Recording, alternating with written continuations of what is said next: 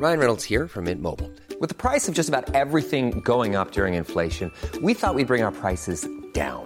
So to help us, we brought in a reverse auctioneer, which is apparently a thing. Mint Mobile unlimited premium wireless. Ready to get 30, 30, bit to get 30, bit to get 20, 20, 20, bit to get 20, 20, bit to get 15, 15, 15, 15 just 15 bucks a month. So, Give it a try at mintmobile.com slash switch. $45 upfront for three months plus taxes and fees. Promo for new customers for limited time. Unlimited more than 40 gigabytes per month. Slows. Full terms at mintmobile.com.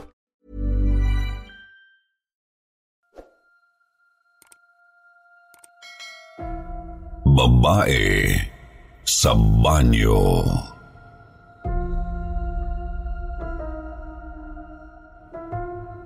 Magandang araw po, Sir Jupiter.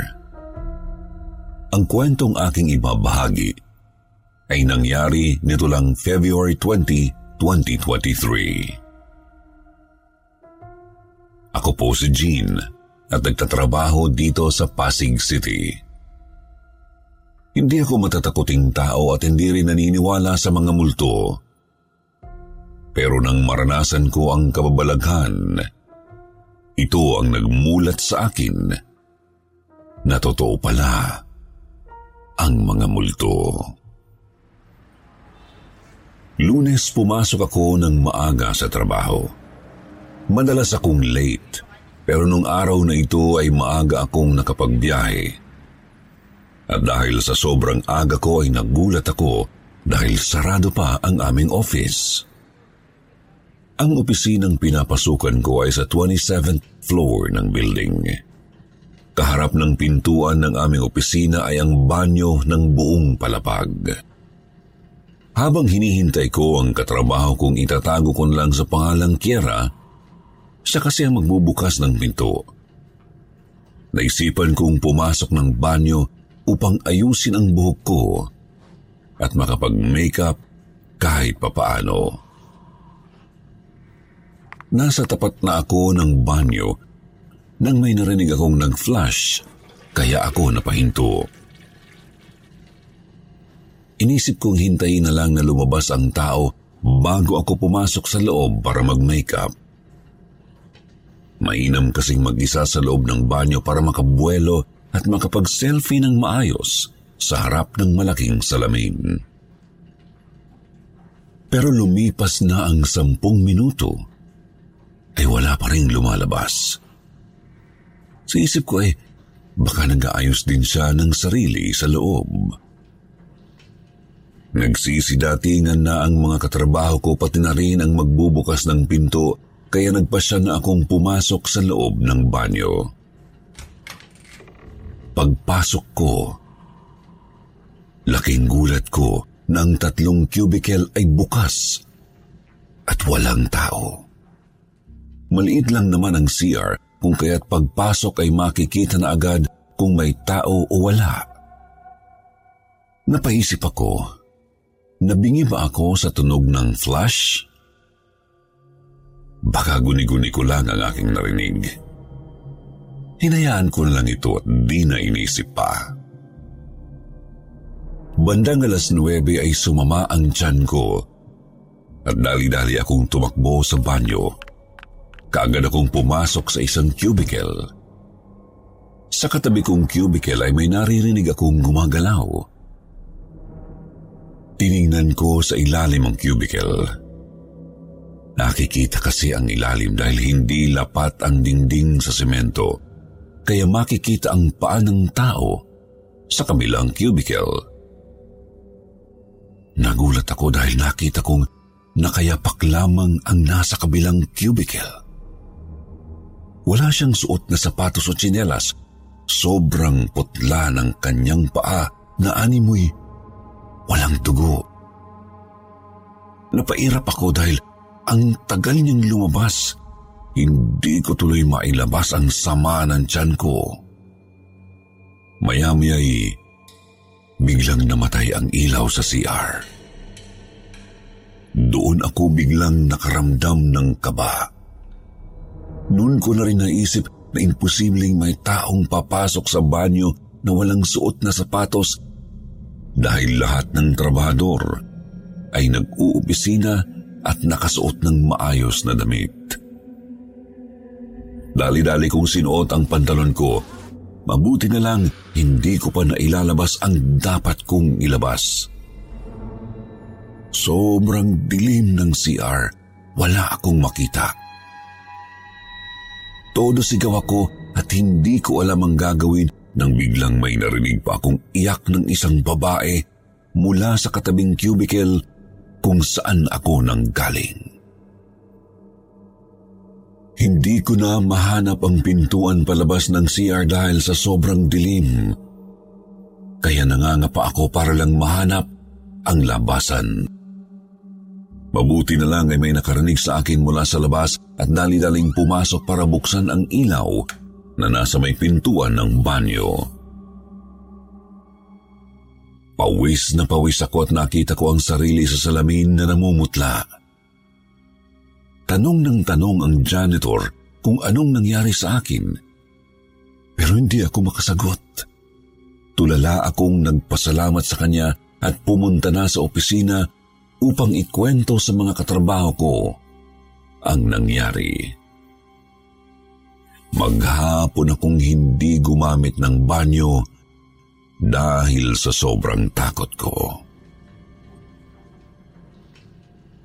Kinabukasan nagpasama ako sa katrabaho kong magbanyo. Simula nang nangyari sa akin yun ay sinabi ko sa sarili kong di na ako magbabanyo ng mag-isa. Nagpasama ako sa isang katrabaho kong magbanyo isang beses, sakto at naiihi din siya noon. Sabay kaming pumasok sa tingisang cubicle at nagkwekwentuhan pa. Habang nasa loob at umiihi, narinig kong nagbukas ang tubig sa lababo. Kinabahan ako. Dahil wala namang tao pagpasok namin at kung may pumasok man, ay maririnig namin dahil maingay ang pinto ng CR. Kaya nalalaman kung may pumapasok o may lumalabas. Kinabahan na ako at ayoko bang takutin ang kasama ko pero naglakas na ako ng loob na tanungin siya kung narinig niya ba ang narinig ko. Pagkasabi niya ng oo, dahan-dahan akong lumabas upang tingnan. Laking gulat ko nang makita kong may babaeng nakaputi na mahaba ang buhok ang nasa harapan ng lababo habang nakabukas ang tubig. Nanlaki ang mga mata ko nang dahan-dahan sang tumingin sa akin at ngumisi.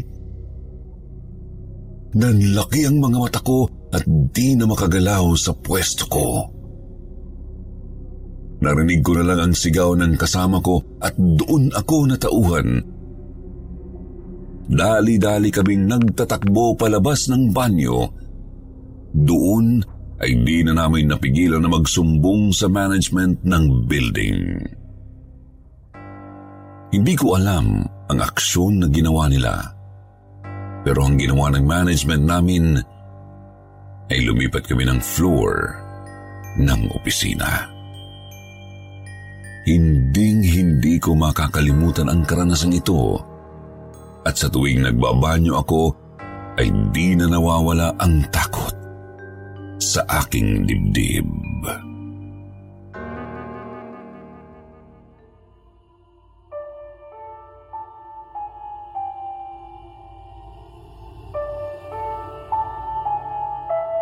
Multong si Hilda.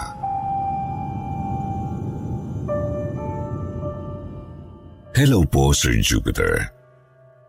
Itago niyo na lang po ako sa pangalang ako mama mo. Nagsimula po itong karanasan ko nung nagtrabaho ako sa isang pribadong kumpanya sa Quezon City. Unang linggo ng pasok ko ay maayos naman. May mga naririnig ako noon sa mga katrabaho ko na may multo sa second floor pero hindi ako masyadong naniniwala. Inisip ko na baka tinatakot lang nila ako dahil baguhan pa lang ako. Habang lumilipas ang mga araw, unti-unting nagsisimula ang mga nakakahilakbot na pangyayari sa buhay ko. Isang hapon, habang ako ay gumagawa ng aking trabaho, kinailangan kong pumunta sa second floor para kunin ang isang kagamitan para sa aking ginagawa. Napansin ko na sa may dulo ng upuan sa bandang bintana, parang may tao. Pero di ko ito pinansin dahil mas kailangan kong kunin ang kailangan ko. Habang kinukuha ko ito, napansin ko sa dulo ng upuan sa may bintana na may parang may ulo na sumisilip. Para bang nagmamatyag ito sa aking ginagawa. Nagtataasan ang aking balahibo ng oras na yun pero pinipilit kong tatagan ang loob ko dahil kailangang matapos ang ginagawa ko. Buti na lang ang isang katrabaho ko ay biglang umakyat at umupo sa upuan sa bandang gitna. Kahit papaano, nakahinga ako ng maluwag. Habang tinatapos ko na ang ginagawa, naramdaman kong parang nag-iiba ang paligid. Nakakaamoy ako ng kakaiba. Amoy masangsang, parang sampagita na ibinabad sa tubig ng ilang taon at umalingasaw bigla. Ang init din ng temperatura na parabang nasusunog ang loob. Maya-maya, nagulat ako nang biglang lumakas. Mas lumala pa ang amoy na masangsang at naramdaman ko pang may biglang dumaan sa gilid ko. Bigla na lang din sumara ang pinto sa may banyo na kinagulat ko. Dahil doon ay nagmamadali akong tumakbo pababa sa first floor. Sinabi ko ito sa mga katrabaho ko at doon na sila nagsimulang magkwento tungkol sa multo sa second floor. Pinangalanan nila itong Hilda dahil medyo maldita raw ang multo. Sabi nila. Minsan daw kasi may pagka-agresibo ito tulad ng biglang magpapagalaw ng mga gamit sa opisina. Bigla raw bubulong sa tenga. Kahit daw ginagamit mo ang isang bagay o kagamitan sa trabaho, bigla na lang daw nitong pagkikialaman. Dahil sa mga kwento nilang iyon, hindi na ako umakyat ng mag-isa sa second floor kahit sa pagpunta sa banyo, sumasama na lang ako kapag may pupunta. Marami na ang nakakaranas sa pananalbahe ni Hilda. Pero walang nakakaalam kung sino ba ito at kung bakit siya nagmumulto. Walang may gustong alamin dahil lahat ay natatakot sa maaaring gawin ng multo sa kanila. Ako man, natatakot din. Kaya nanatiling tikom ang aking bibig magpasa hanggang ngayon.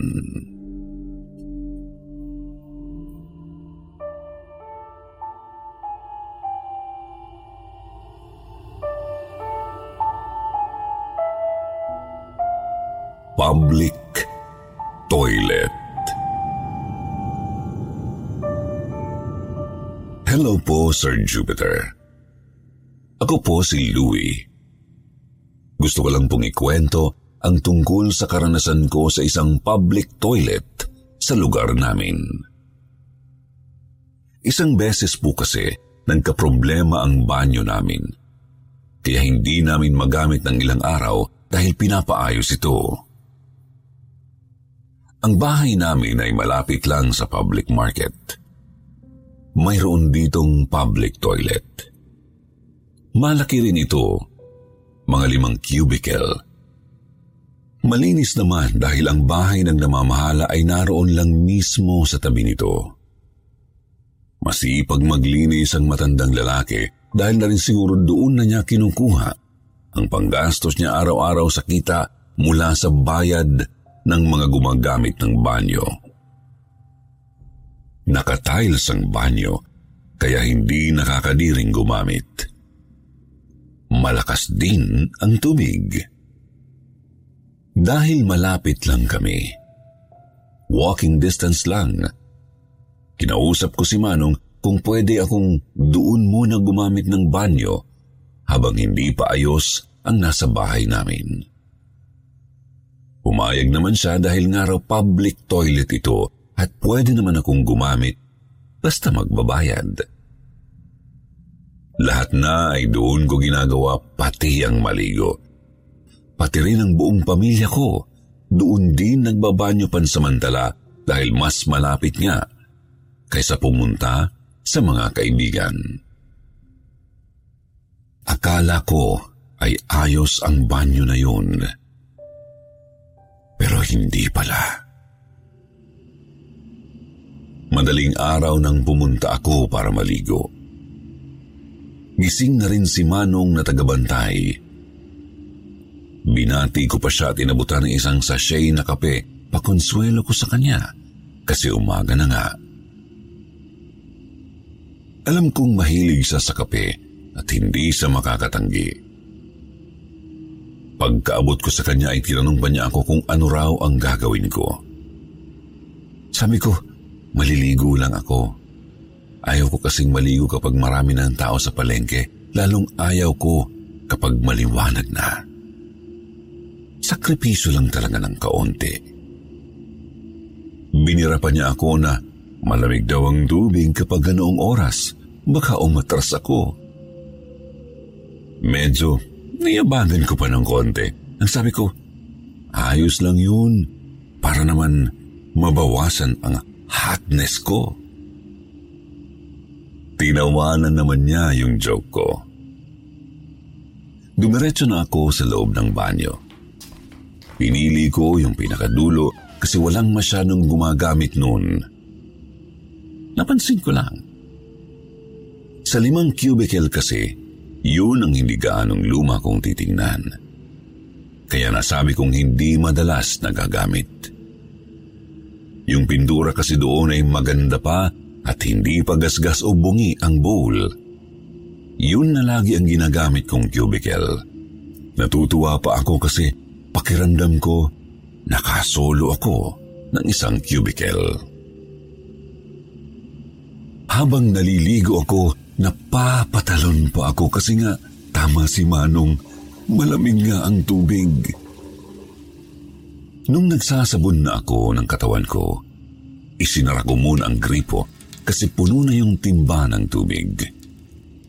Narinig ko na may isang cubicle na bukas ang gripo. Naisip ko na may nagbanyo. Baka isa sa mga tindero sa palengke o kaya ay si Manong. Hinayaan ko na lang. Dahil nga pala public toilet ito, wala nang pinto dahil nasira na at hindi na pinalitan.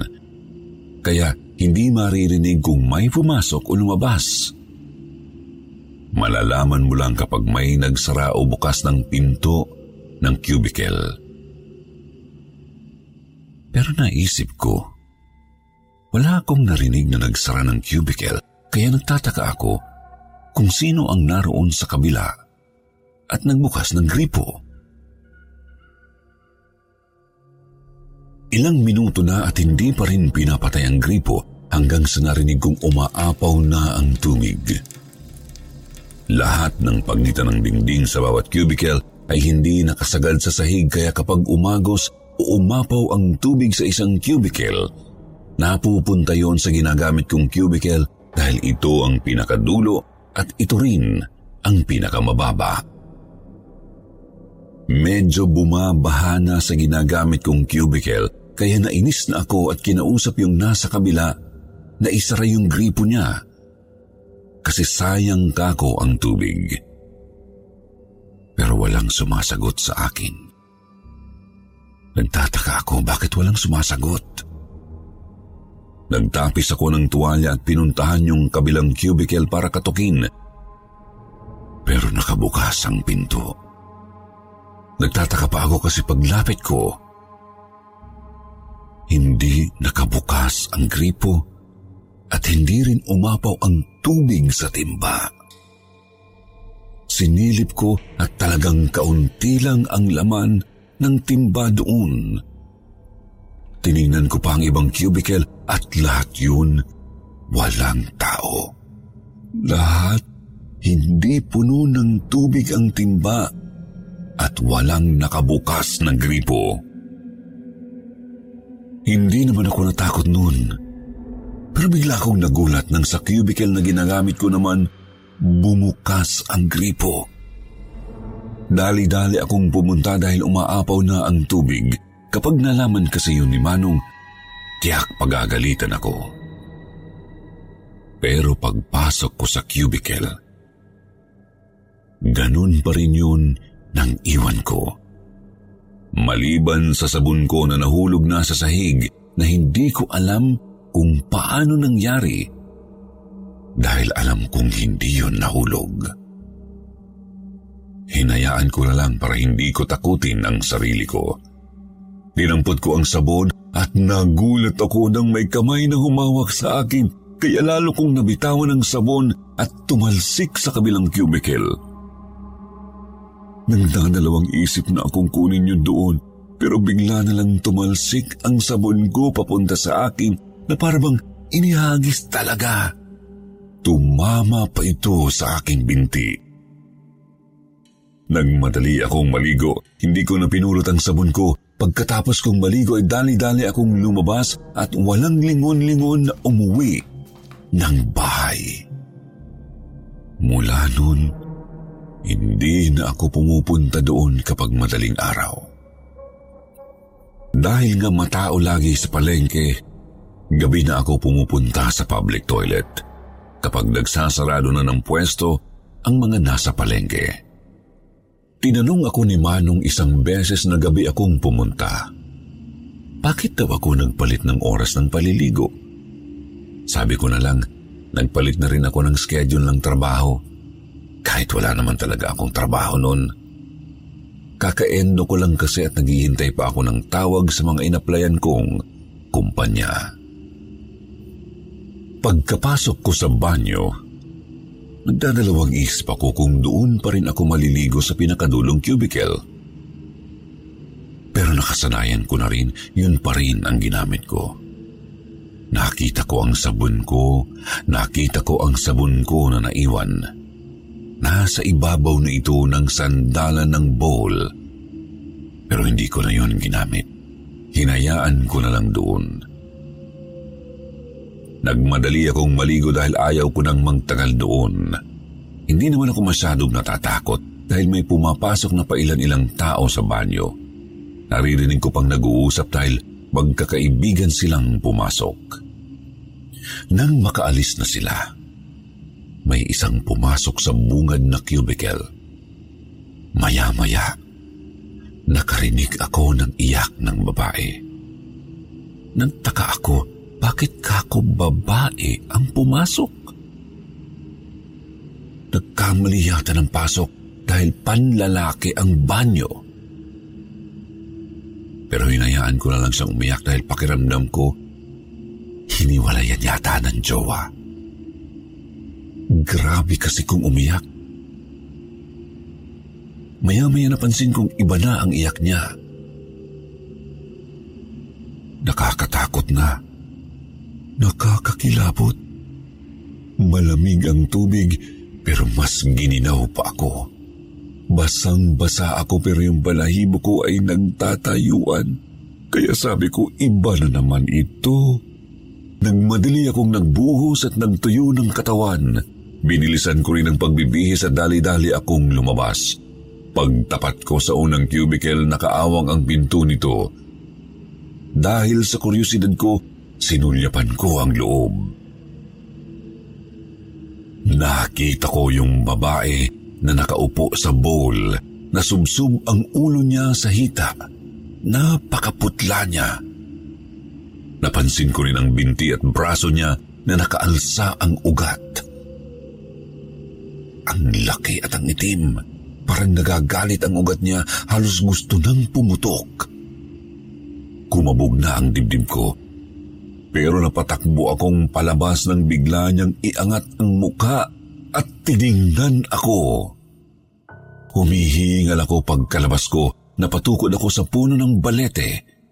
May balete kasi sa harapan ng banyo. Hindi na nila yun pinutol dahil nakakalilim daw.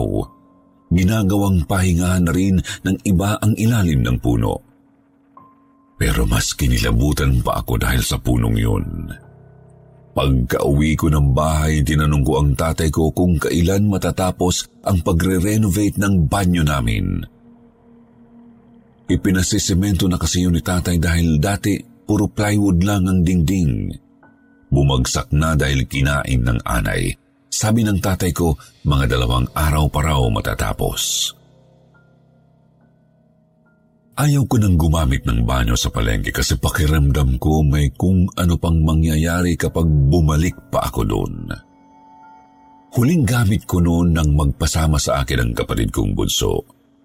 Pitong taong gulang pa lang si Utoy at sanay na sinasamahan kapag magbabanyo sa palengke. Madalas nanay o tatay ko ang sumasama sa kanya. Pero parehong wala nung oras na yon. Sabi ko kay Utoy sa labas lang ako ng banyo. Doon ko na lang hihintayin.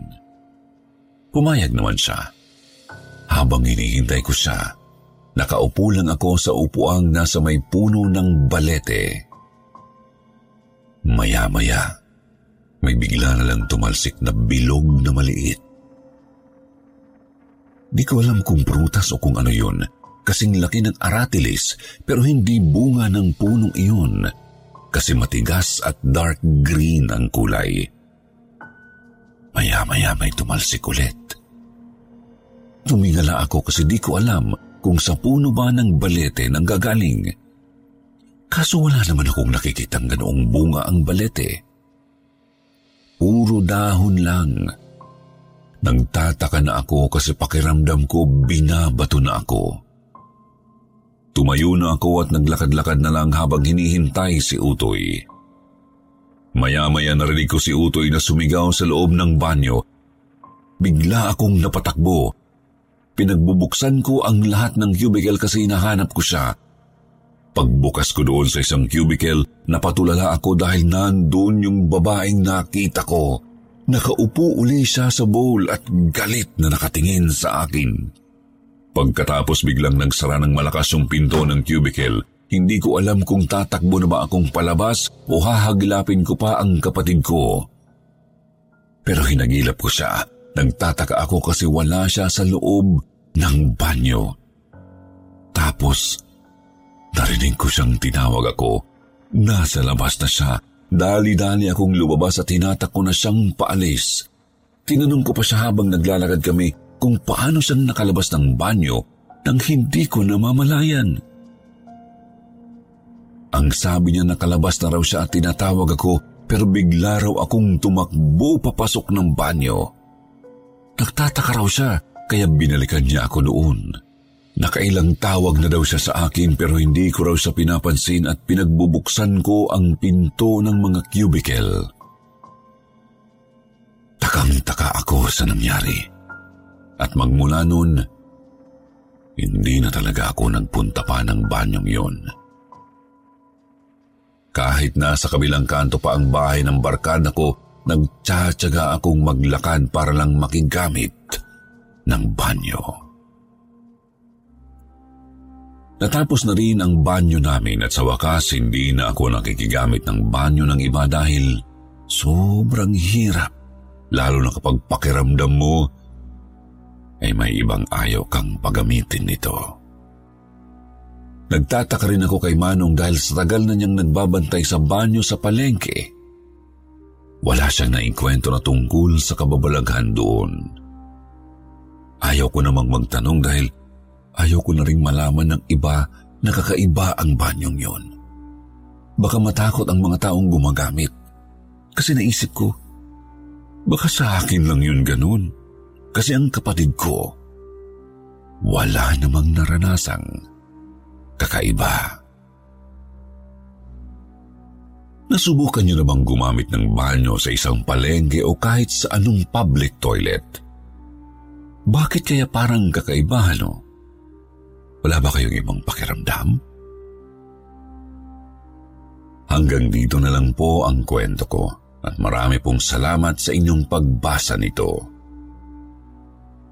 Hanggang sa muli, ingat po tayong lahat.